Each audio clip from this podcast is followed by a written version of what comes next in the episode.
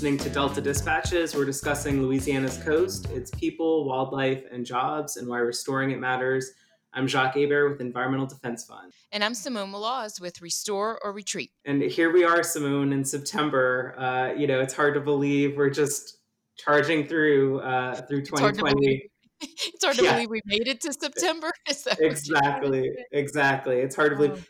I hope this means that you know before long we'll get some cooler weather, but of course we still got a, a ways to go before that happens. Um, of course, you know since the last time we were on, um, uh, our state's been hit with a devastating event. We've had um, Hurricane Laura make landfall as the strongest hurricane to hit Louisiana since 1856. Um, you know, there's been incredible damage and devastation in Southwest Louisiana and Calcasieu and Cameron parishes.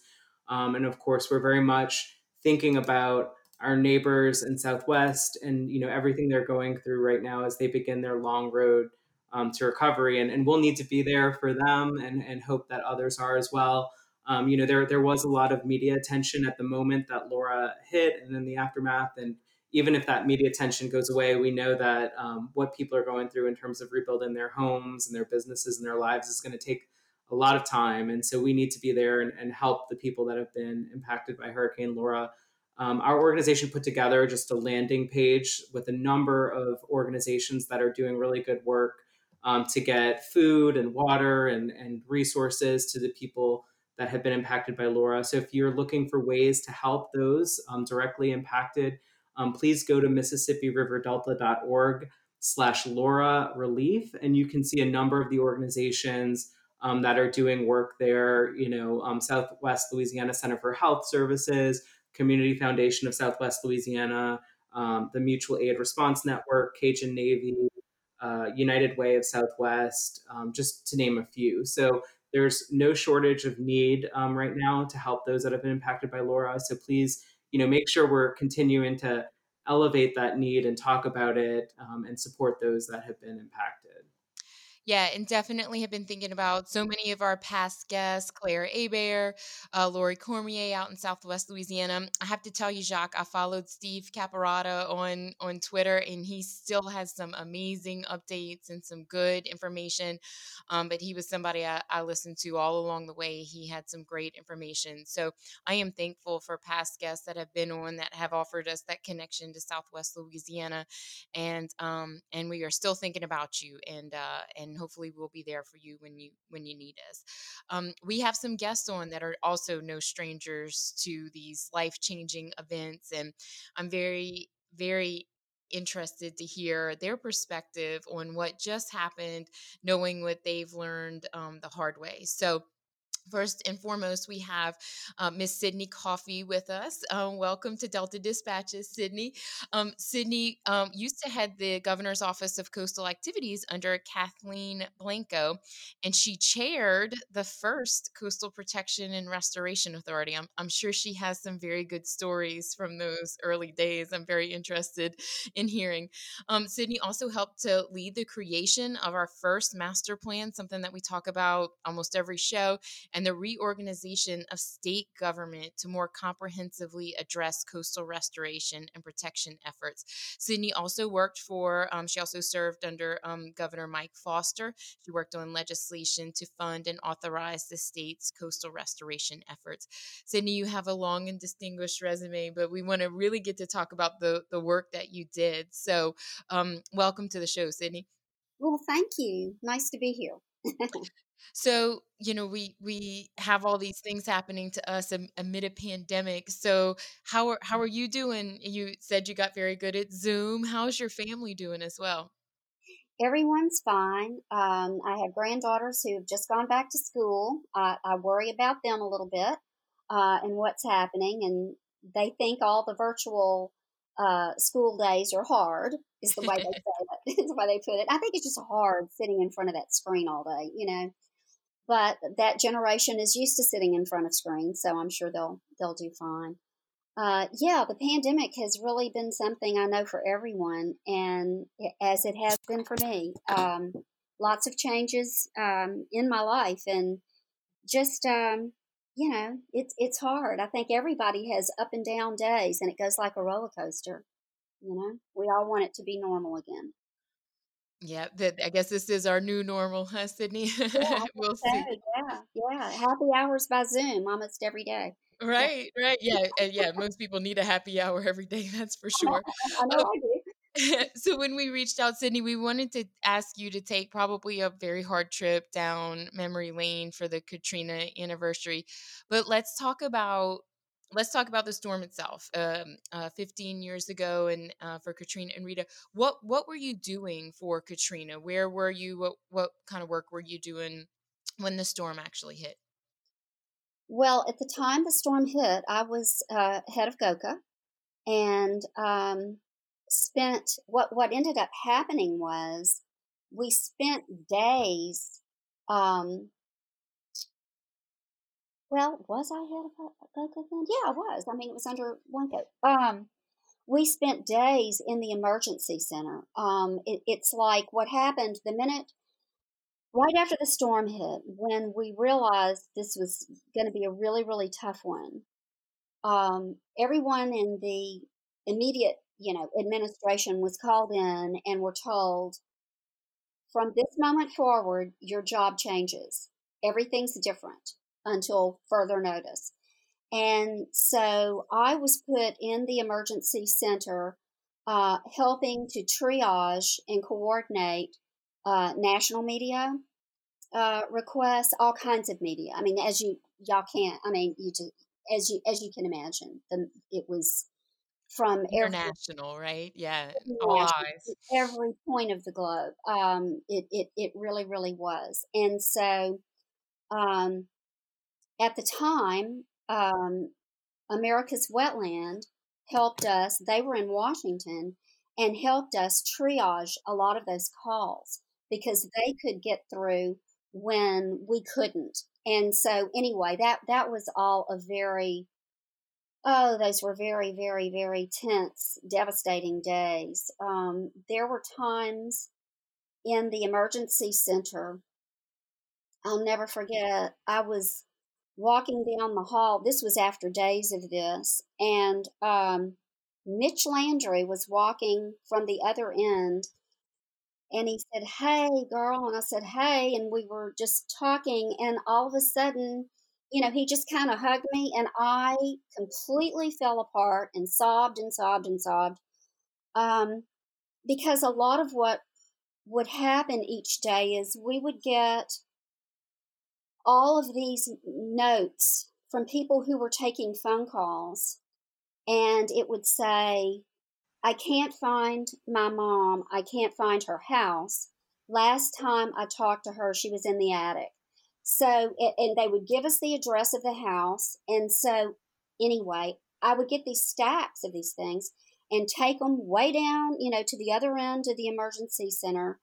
And wildlife and fisheries were the ones handling all that. And so I went in, the first time I went in, I said, Hey, look, you know, I've got you know, y'all have to look at these. And they just looked at me and turned around and, and pointed, and there were stacks and stacks and stacks. It was completely overwhelming. I mean, it's, it was, yeah, I think we all had PTSD definitely after that. It was very, very, very tough.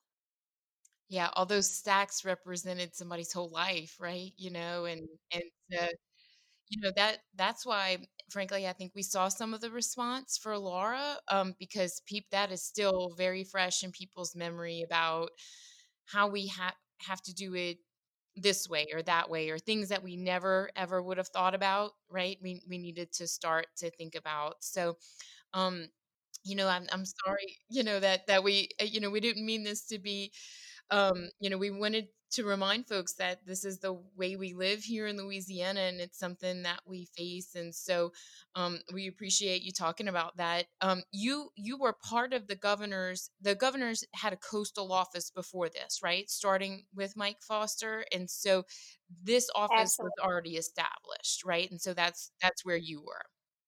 Yes. And, and I was the, uh, under Mike Foster. Um, I was under Karen Gautreaux.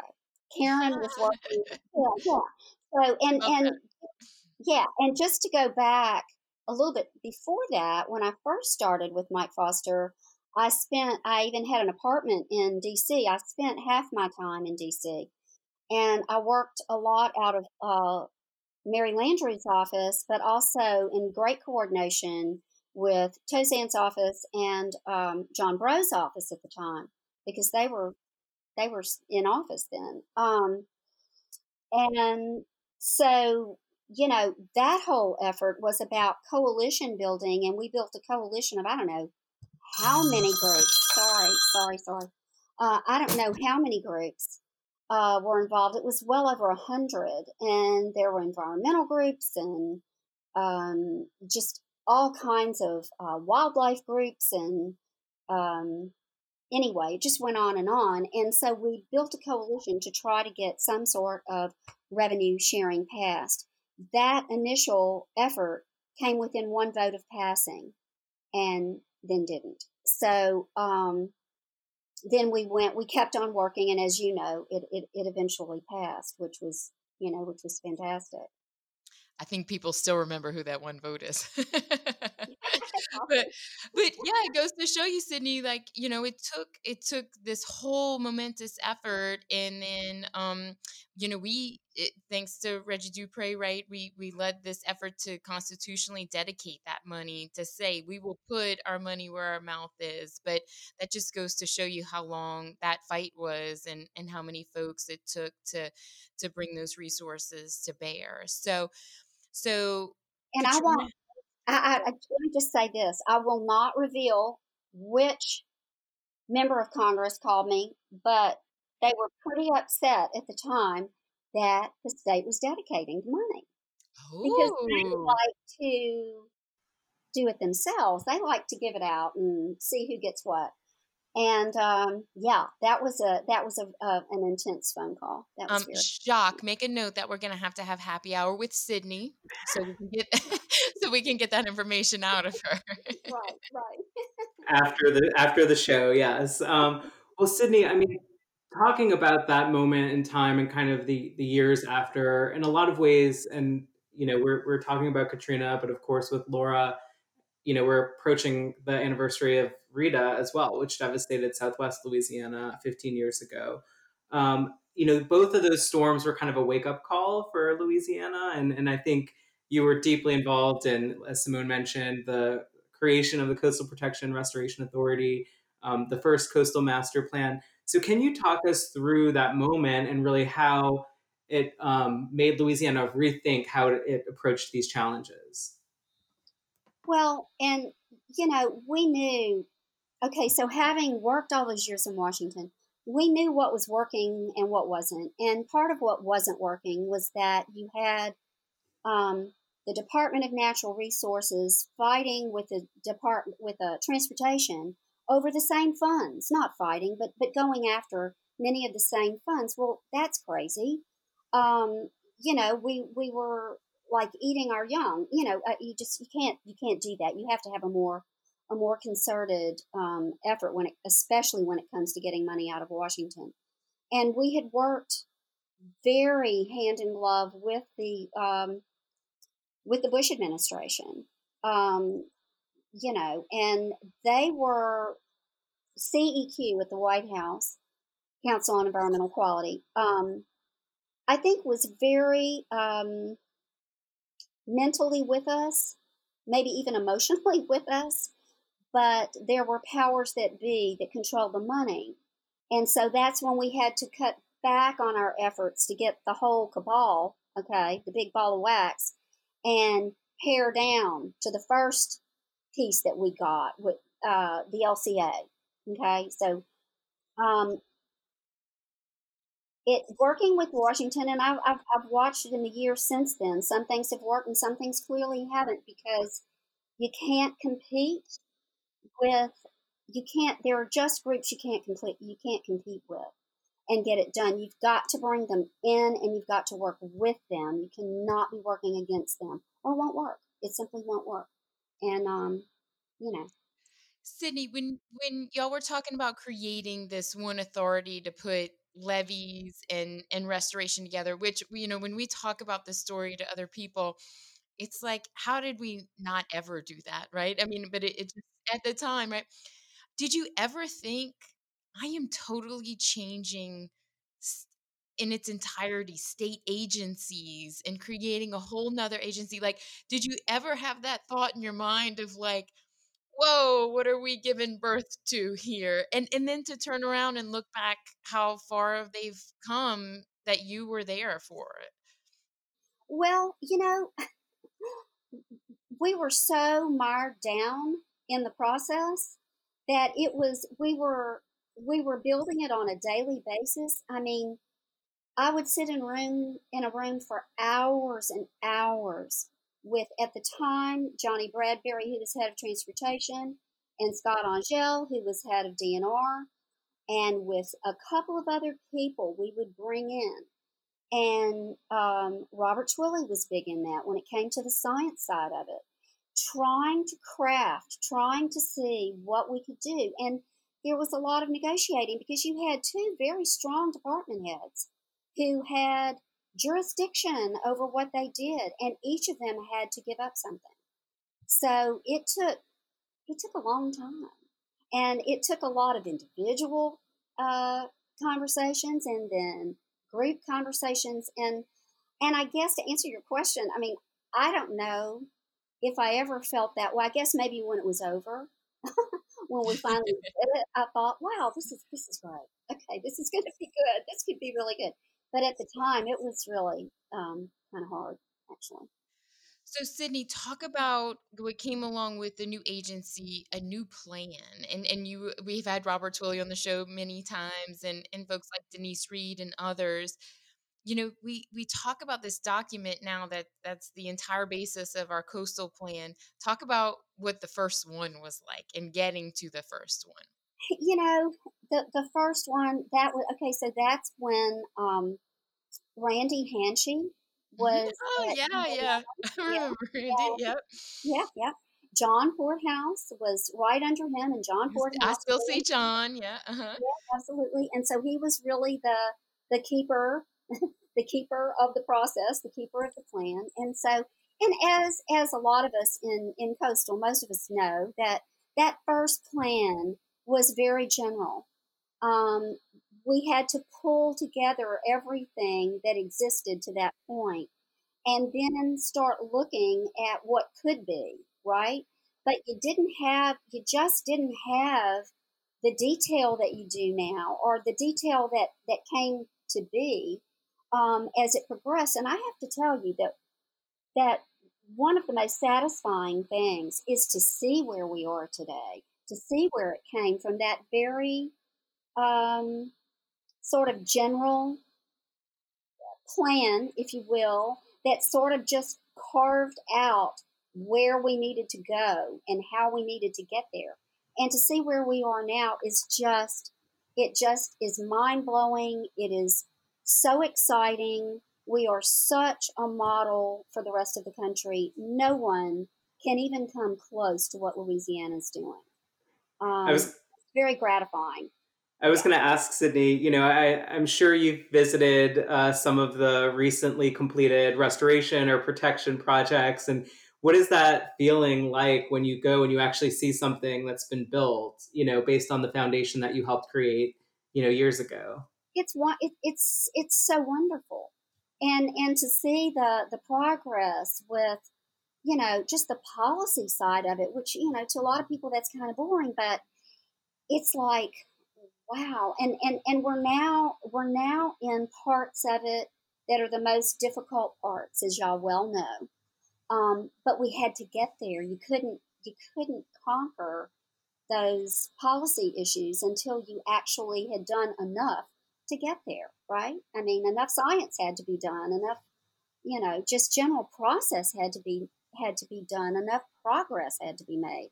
So um, today it's it's probably even more challenging than what we had to do to start from whole cloth, to to create a template to work from. Um, yeah, I don't know, Sidney. It it took an amazing feat to take that first step and to take things like Coast 2050 and LCA and right. to even no obviously nobody had done that before to put that even all on one page and mm-hmm. start there is is just so amazing to to be the kind of leader that would be willing to take that first step and and so um, we can't thank you enough for your leadership in in those days but so Sidney, you have a but I want to say but I want to say Simone, you know every bit of that credit goes to those guys and gals who were working on that plan because that they were working on that night and day. I mean, the the yeoman's effort of that it just cannot be i can't even i can't even describe it. Yeah i agree there's there's an amazing team that went behind that and some passionate folks right that that um, just keep keep going because it could definitely seem insurmountable at times so so i was going to say you have a communications background you worked at america's wetlands for years after you left the the governor's office and so so i just kind of have a question about what what message do you think that we still have to communicate today here in Louisiana? Um, what do you feel like we still have to say to the nation of the world about what's happening? I think they have to recognize that we're sort of the canary in the coal mine. That we are, no matter the politics of it, because it's just politics, we are experiencing the front lines of climate change on our coast. We are. This is about climate change. And what we're doing is um, ultimately going to tell the story of how we survive as the amazing coastal state we are. And I think that, and of course, I can say this without having to deal with the politics of it right now. But, you know, let's call a spade a spade. You know, let's let's let's call it for what it is. It is climate change. We are. This is what we're fighting right now, and we have been for a long time. And um, along with all the other things that exacerbate our coastal land loss, right? But um, I think people need to understand that although we live in a place that you know uh, is going to continue to be devastated on one part of its coast or another or all of it. Um, we have a plan. We're moving forward. It's a plan that should be looked at by every other coastal area in the United States to understand what can be done and just think if the entire coast of the United States joined together and started working together on these issues and coming together on policy that could truly impact all of our coasts, that would be pretty amazing. Um, and still, you know, I think I think the age old uh, message, because it's still true today, is what we do for for everyone else. What happens on this coast is not just about us. It's not just about people getting in hurricanes. It, it, it's not just about one fishery or another. It's really what we do for the rest of the country. And what happens here is so very critical to our well being as a, as a nation. Yeah, well, thank you, Sidney. I, I mean, I think you know we kind of said it said it better ourselves, and I think you're right to express kind of you know that urgency. It's been good to see some of the progress that's come um, recently. You know, the governor made an announcement on his climate initiatives task force, and um, you know, so there there is progress, but it's hard to separate you know th- that from what we've been experiencing on our coast and will continue to experience. And, and can I just say something in in, um, in closing? I my heart goes out to everyone in Southwest Louisiana right now. Um, my son, my youngest son, is a home builder in Ascension Parish, and for the last two uh, nights, he has gotten three houses worth of roofing materials, shingles, and everything that goes with it, and taken them on a you know flatbed truck at you know the limit of what the weight can be, and taken it down to Hackberry, Louisiana. He said he called me last night. He said, "Mama, I have never." He said, "I thought Katrina was bad, and it was." He said, "But I have never seen anything like it." He said I'm talking about not a phone line, not a power line, not anything for as far as you can see. He said they have nothing. It's it's awful. And so he's going back again um, tonight. And he said, and you're driving over the Lake Charles Bridge. It's pitch dark. There's no lights. There's no anything. He said it's it's pretty wild. It's pretty wild. But um, anyway, so everybody help as much as you can. Yes, I think somebody said it best. We did not dodge a bullet. There was no bullet no. dodged here, and this was just a different part of us. It, that state that was hit, it, it certainly could have been us, but that that area needs us to respond and it's still i think i heard yesterday billions ten, you know double digit billions of dollars worth of damage and this is going to take a very long time um, but we do have some we do have some ways to help right Jacques? Yeah, I mean, please go to MississippiRiverDelta.org slash Laura Relief. We have a number of organizations listed there that are doing work directly in Southwest Louisiana, everything from providing water, food, building materials, you know, all kinds of things. So um, go to our website. There are even volunteer opportunities, and, and we'll keep that updated. Um, you can reach out to us if you know of an organization that's doing good work to help the people of Southwest Louisiana, and we'll be sure to include it because um, you know, like like Sidney said, like Simone said, they're going to need our help for a long time, and it's important that we keep a spotlight on what the people there are going through and the needs they have. So, um, huge thanks to Sidney Coffee. Um, we realize, you know, this is a difficult moment in time for a number of reasons and reflecting on the past, but I um, really appreciate your perspective and your being on the show today. Thank you so much for having me. I enjoyed it. Thank y'all. Thank you, Cindy. We want to uh, close with our coastal voice of the week. Comes from Stephanie in Lake Charles. I support the coast because I have loved visiting the Gulf Coast and want to be able to enjoy it again with my young grandchildren. Please save it. Just a reminder, you can add your coastal voice to MississippiRiverDelta.org slash restore dash the dash coast. All right, and we'll be right back after the break with Arthur Johnson, Executive Director of the Lower Ninth Ward Center for Sustainable Engagement and Development. We'll be right back on Delta Dispatches.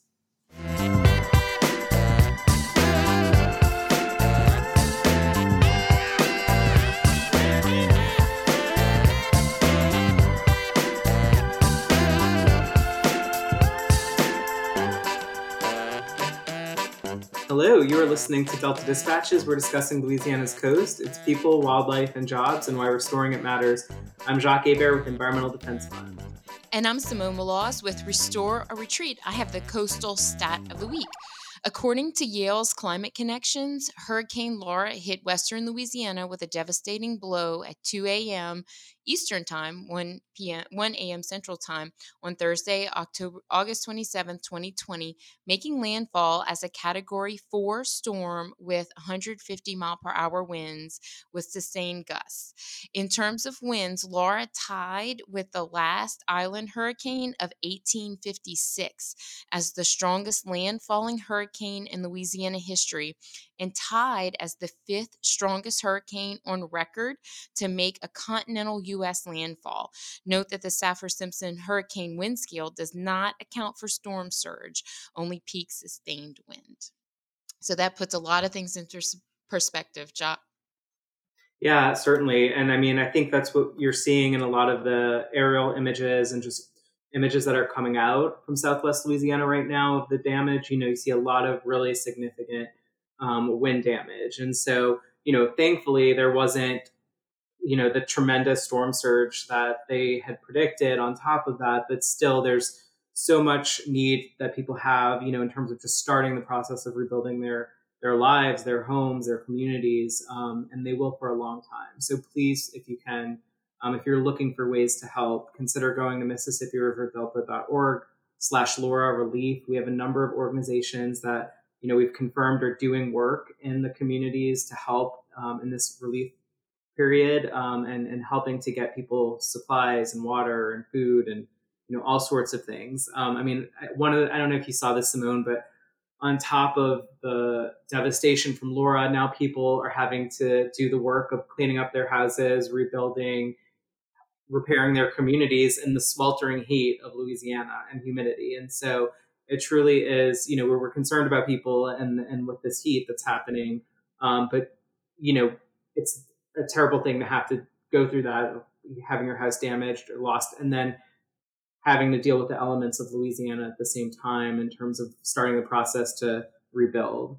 Jacques, I remember that after Katrina. I just and and maybe that's revisionist history. I just remember that it didn't rain for so long, but it was so hot. It was just so so hot. I, I'm gonna have to ask Arthur if he has the same memory, but um, that's I just remember it didn't rain for weeks and weeks, and uh, but it was it was just so hot. Um, that's Louisiana for you, right? So yeah, and and so I mean, we are you know keeping the people of Laura that have been impacted by it um, at the top of our minds uh, and our hearts. Please go to MississippiRiverDelta.org slash Laura Laura Relief to learn how you can help and consider helping those. Um, we're also reflecting, you know, we're in the middle of um, the 15th anniversary of Hurricane Katrina, which was on this past Saturday, and then of course this month coming up um, in a few weeks is the 15th anniversary of Hurricane Rita, which devastated Southwest Louisiana, the very area that now Laura has impacted. So we're talking through all this. We are having a former uh, guest, multiple time guest of the show on to talk about um, how things are 15 years later in, in, his community in the Lower Ninth Ward. So welcome back, Arthur Johnson, um, Chief Executive Officer for Lower Ninth Ward Center for Sustainable Engagement and Develop, Development. Arthur, first, you know, it's been a while since we chatted. Of course, there's a lot going on with coronavirus and the public health emergency, and, and now we have um, you know these natural or, or, not natural disasters on top of it, right? So, how are you doing? How's your family doing? And, and how are things in the, the lower ninth ward right now? Sure. Well, thank you, Jacques and, and Simone. This is, um, you know, these are very challenging times, and I really appreciate your, you know, your reaching out. Um, you know, we're we're surviving, and um, you know, in the last since mid March with the pandemic, and we then moved into hurricane season, um, the economic crisis, and all those other things that impact the quality of life. Um, you know, we're, we're, we're surviving. We're trying to make things do what they do, as that kind of saying goes. And, um, you know, and, and, we're putting a lot of our faith and direction into um, working together and and and trying to uh, make things be more productive and, and to some degree a little bit more positive to give some sense of hope. I reach out to my sisters and brothers in uh, in Lake Charles and in that those greater Lake Charles area that have been impacted. Um, it be, of course, just reminding me of the impact of Hurricane Katrina 15 years ago um, that impacted us. And, you know, it's very difficult to put it in perspective. Um, 15 years have passed by, but the fact is that still there's so much that uh, still needs to be done, so many things that were promised that didn't happen. So, in the Lake Charles area, you know, we reach out to them. Um, we are working with several groups to help uh, any way we can, and we know that this is a this is a marathon. This is not a sprint. This is not going to be over in a couple of weeks, uh, a couple of months, even. This is going to be years of I won't even call recovery. I'll say of rebuilding and and and trying to put people's lives back together, trying to deal with the losses, trying to understand uh, the bureaucracy and uh, sometimes the insensitivity that comes from our own public officials, uh, both local, state, and federal, in relation of understanding the impact of a disaster of this nature.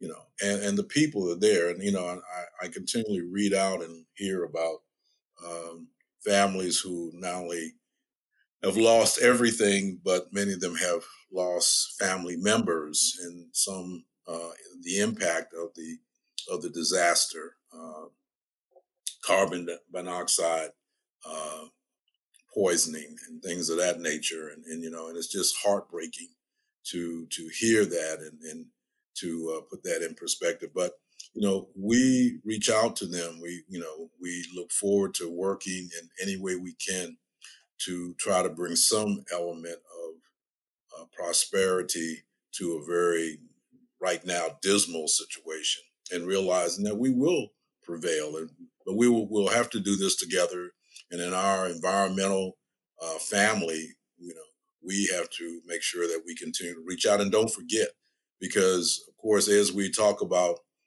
uh, Hurricane Laura, we realize that you know in the uh, in the distance, not too far away, there's there's several depressions uh, being developed, and who knows what's going to happen. So we're in that height of our season, uh, particularly in the in the New Orleans area, uh, from uh, early August, uh, probably through the end of September. So you know, every week is almost a challenge of what's coming next. But we can't forget about uh, our our, our constituents in, in Lake Charles and what's happening there, even no matter what happens with us on that point. Yeah. I really, I mean, I appreciate that perspective so much, Arthur. And, and um, you know, this Saturday was the 15th, you know, year that's passed since Hurricane Katrina happened. And, you know, there's been a lot of discussion about hurricanes, you know, and, and we realize Hurricane uh, Katrina was uh, in many, many ways a man-made disaster. Um, and we realize that hurricanes um, exacerbate existing inequalities and issues of racism, um, and social injustice. And I, I, don't know if you saw, I mean, Jarvis DeBerry had a really powerful piece in the Illuminator talking about Katrina in that lens in terms of, you know, how it exacerbated um, inequality, inequities, racism, and we're still seeing it to this day. Um, certainly, that's playing out um, in Laura, uh, with Laura, as you mentioned, with just some of the issues of, of air quality and pollution. So, I mean, can you share with us your perspective on how hurricanes compound these these existing social injustices, these existing inequities, whether it's a public health crisis like COVID or just long entrenched um, issues of, of, racism? Well, I think the you know the, the, the really the social injustice, the environmental injustice, uh, the racial injustice, these factors in the past, I think, have been tried to look at individually as separate silos, and in reality, they're not. They're they're combined in and you know and these all impact their quality of life. So you know we've seen through um, of course hurricane katrina but other disasters as well hurricanes tornadoes flooding that the the injustice of uh, particularly in underserved communities and most vulnerable communities which are always usually located close to a watershed you know like the lower Ninth Ward and the Mississippi River and Bayou Bienvenue along the Gulf Coast. Uh, and we we have unfortunately a tendency in this country to focus about the more prominent uh, components that these disasters impact, and then that goes along with the health disaster, you know. And we sometimes leave out until leave out the issues that truly are seem to be very prevalent, but don't surface uh, unless someone, usually media, brings it to the attention and forces it to happen, or unless you have the social protests, which are they're forced to look at it.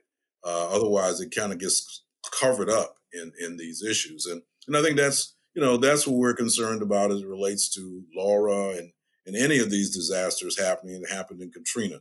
You know, we we seem to just accept in Katrina, for example, of the people that were at the convention center and they didn't have any water and they didn't have any food and they and and it was out in the heat and this was of course one of the hottest uh, periods uh, in in our time that I remember. And you know and we see these on these cameras and nobody's doing anything. And everybody's pushing you know the the ball to someone else. Well it's not my responsibility i don't know what to do. No one told me what to do. And in the meantime people needing needing water their fluids and the trucks are riding by with with truckloads full of water military.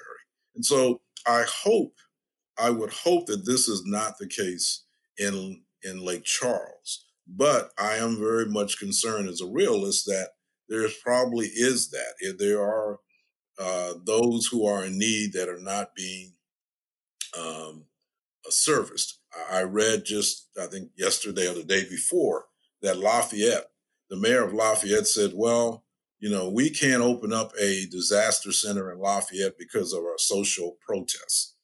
And, you know, I, I'm appalled by that because the fact is, yes, what happened in Lafayette, which got seemed to be covered up, that there was another police shooting of a black man, a young black man that was killed, um, and and there are protests about that.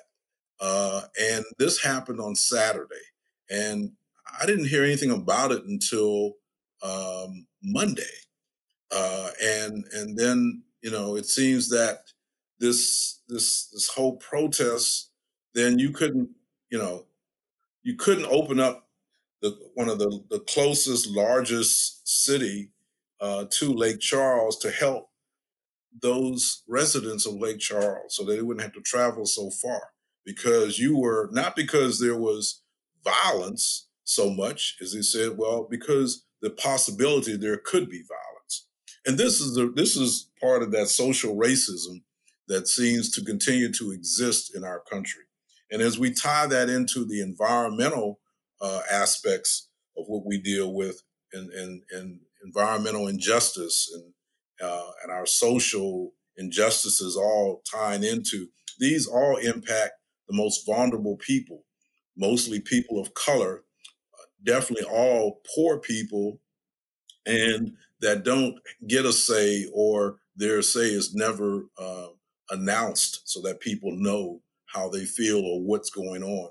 And usually it's weeks after that you hear about it, and then there's a whole lot of hoopla but the fact is, this has been going on for weeks. So, you know, I, am very much concerned. It actually angers me because, you know, we, we keep seeing this over and over again.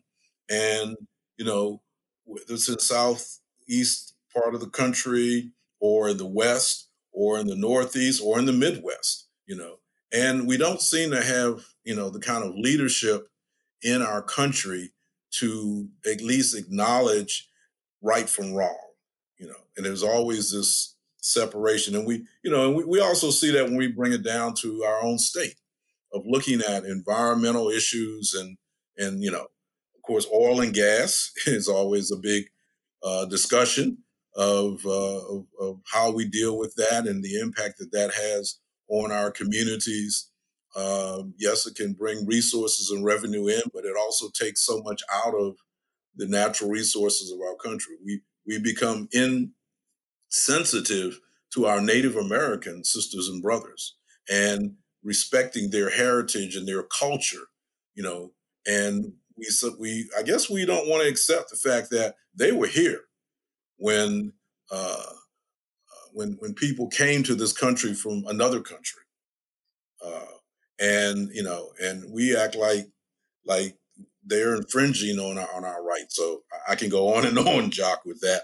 But you know, it, it's it's very sensitive, and you know, as I'm becoming one of those not so young people, uh, and you've seen different situations, yes, it, it does strike a nerve. Mm-hmm. Well, I, you know, Arthur, I appreciate you, you're sharing that. I know it's, you know, it's not easy to to reflect on these things in, the, in this moment when there's just so much happening in the world and just feels like everything is compounding. But I think one of the things that I really took away from that was just the, the need in these moments to not just think of things as like, oh, they, this is a hurricane, this is a natural disaster, but to really dig deep and understand what's happening even before that storm makes landfall, right? That that's going to create the effects that that's going to exacerbate the effects that will be seen later. And I, I think about you know storms that are hitting our country and you know national media rush in to cover it and then they they leave right? But the needs of those communities persist long beyond you know the, the news headlines. Um, and and we certainly saw that um, you know in katrina. I mean another aspect is look in louisiana these storms can come to any of us. You know laura could have just as easily hit southeast louisiana. We open our doors to our neighbors and other communities when they're in need you know, we have 5,000 evacuees right here in, in New Orleans. Um, you know, we need to be there for Southwest Louisiana um, right. because it could be us next time. And so right. and it could be I next week. Yeah. yeah.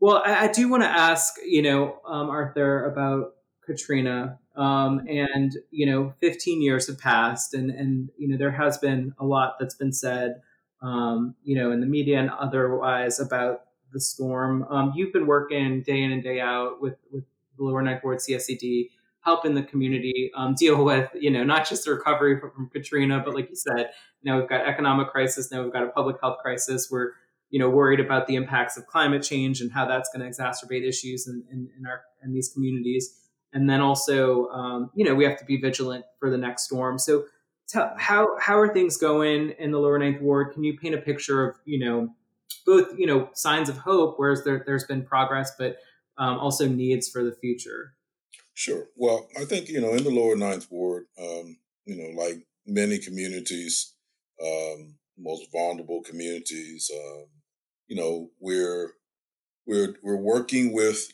these different crises that are uh, are there. And uh, and again, I, I, can't overemphasize this point that all of these crises, all these challenges are, are all linked together. They're not separate. Uh, they they do link together, and and they uh, impact uh, residents in so many different ways. Uh, and I also want to say that these are things that are, are long term. These are not things that are going to be resolved in a in a week, in a in a month, you know, in a in three months, uh, and they're going to have long lasting impact. The same as a hurricane, as Hurricane Katrina, or any major hurricane that comes in and destroys someone's life. So so we're working with our uh, sister and brother organizations, nonprofits, neighborhood associations, uh, community leaders, and that also includes the the, the city uh, community, the mayor's office and office of neighborhood engagement and the like, and we're all linking together and, and to try to find ways to to address these challenges as best we can and to help people and help the most uh, vulnerable, such as our seniors and, and our families and children, uh, and, and uh, helping with the health crisis. You know, education is so important because the more that you're aware of the issues involving the challenge, the better maybe we can come up with ways to resolve it or at least to ease the the impact uh, and eventually resolve the issue. Um, but you know, understanding also the economic crisis. I mean, when people don't have jobs, and when they're and and when the the future there's no light at the end of that tunnel that they can see. Um, you know, this impacts, and when people have to make choices uh, of what you know, because there, there's only so many so many dollars available, and and so you know, we always hear them talk about seniors and do they have to talk about well, do I make a choice between my medicine and and getting you know and food, uh, or what bills do I pay? Do I keep the lights on, but I can't pay my car note or, um, you know, or my insurance because some of these things are, again, are life changing decisions, such as if you don't pay your insurance, whether it be homeowners or flood insurance, and we're in the middle of hurricane season, if you, uh, or if it's a life insurance and something happens. I mean, you know, these are things that many times are not brought into focus of the decisions that people are making daily on how to survive. You know, where children being able to go to school. Well, now we have, because of the pandemic, a concern of, you know, whether it's virtual school. Well, that requires that you have to have some, um, you know, technology and, and hardware. And so, again, in many of our vulnerable communities, that is not an option. You don't have it. And now, without a job, maybe you can't afford it. So that means our children who are already uh, at, at risk is relates education are even going to be more at risk. And, you know, and it's not just always being behind, it's a fact of that we're not providing what that child needs to learn. And so to me, it's our fault. It's not their fault, you know and, and you know, and and no one wants to say that because we spend a lot of money on a lot of things that to me are not always necessary, you know, but we justify that we have to have this. And the legislature does that, the Congress does that, our city council does that, And but again, we do see people who are hungry. These long lines of people in line uh, to get food.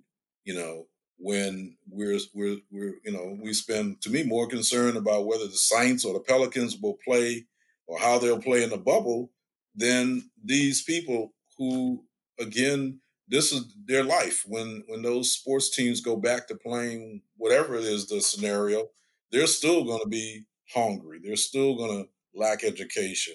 They're still not going to be able to meet their their health needs on that basis. So so this is where you know i'm fired up about what i see going around because you know they say enough is enough and we have to stop just ignoring that it's no longer there and when we don't want to talk about the hard issues or sometimes the more difficult uh, uh, comments that are out there. Uh, and, and we have to stop doing that because we're losing generations and we're losing hope.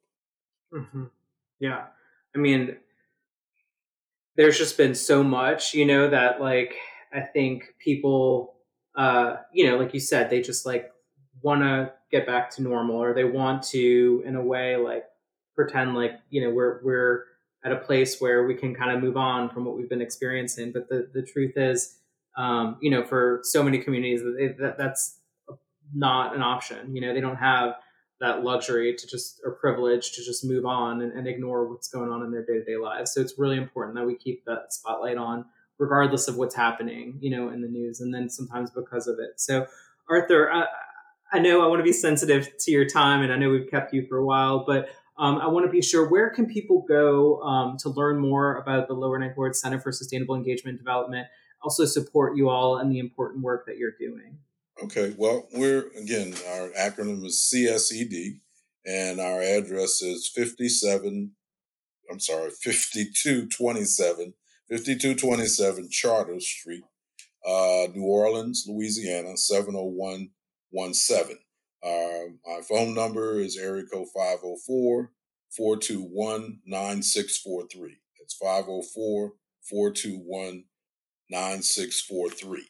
Uh, and our uh, email address, I'll give you mine directly. It comes there. It's a johnson at sustainthe9.org. That's S U S T A I N T H E N I N E dot org. So yeah, please uh, reach out to me. Um, you know, we're working with so many different uh, groups, uh, not only in uh, the lower Ninth Ward, but also in New Orleans and along the Gulf Coast, as we talk about trying to work together to help our uh, sister and brother uh, communities along the Gulf Coast that have been impacted by Hurricane Laura, um, that are, are, dealing with the economic and the uh, pandemic crisis that are there, and um, you know, and, and so it, it's so important that we have to unite as as a team and as a coalition to address these issues and to try to work together and provide whatever little bit that we can provide. Because if everyone does a little, then we start to grow and get a lot. You know, it doesn't have to be all at one swoop.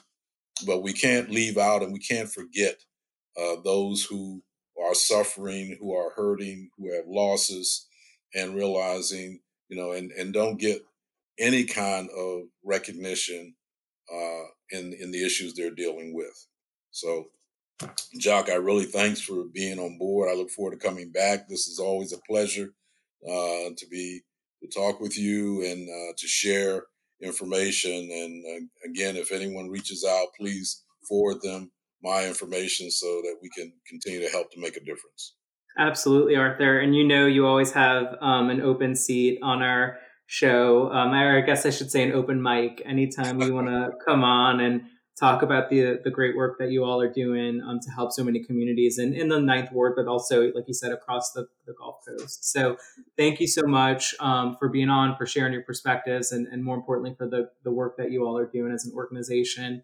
Um, well, that's it for today's show. You know, it was certainly one that, um, you know, it's important to reflect on where we've come in 15 years, but also how much more we have to do, um, you know, not just as it relates to any one anniversary, but on an ongoing basis. Um, and I think Arthur and Sidney both did that um, and highlighted, you know where we need to go looking forward. So please, um, one more time, I just want to give a plug to um, MississippiRiverDelta.org slash Laura Relief. Please go online um, and find ways that you can support a lot of the organizations that are working directly in Southwest Louisiana to help communities that have been impacted by Hurricane Laura.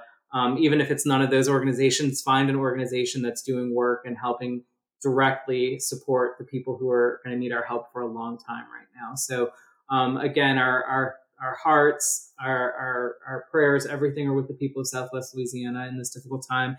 And we also need to get our feet and our, you know, our arms and, and our, um, you know, our bodies to help as well as much as we can, or, or just in, in, other ways to support them. So um, we'll continue to share, um, you know, information and news as it relates to the storm um, and uh, in future episodes. And please reach out if you have um, information you'd like to share about ways that we can help those communities. So thank you so much for listening. We'll be back on the next episode talking more about ongoing recovery from Hurricane Laura and also, you know, needs of communities across um, Louisiana. Thanks for listening, and we'll be back next week.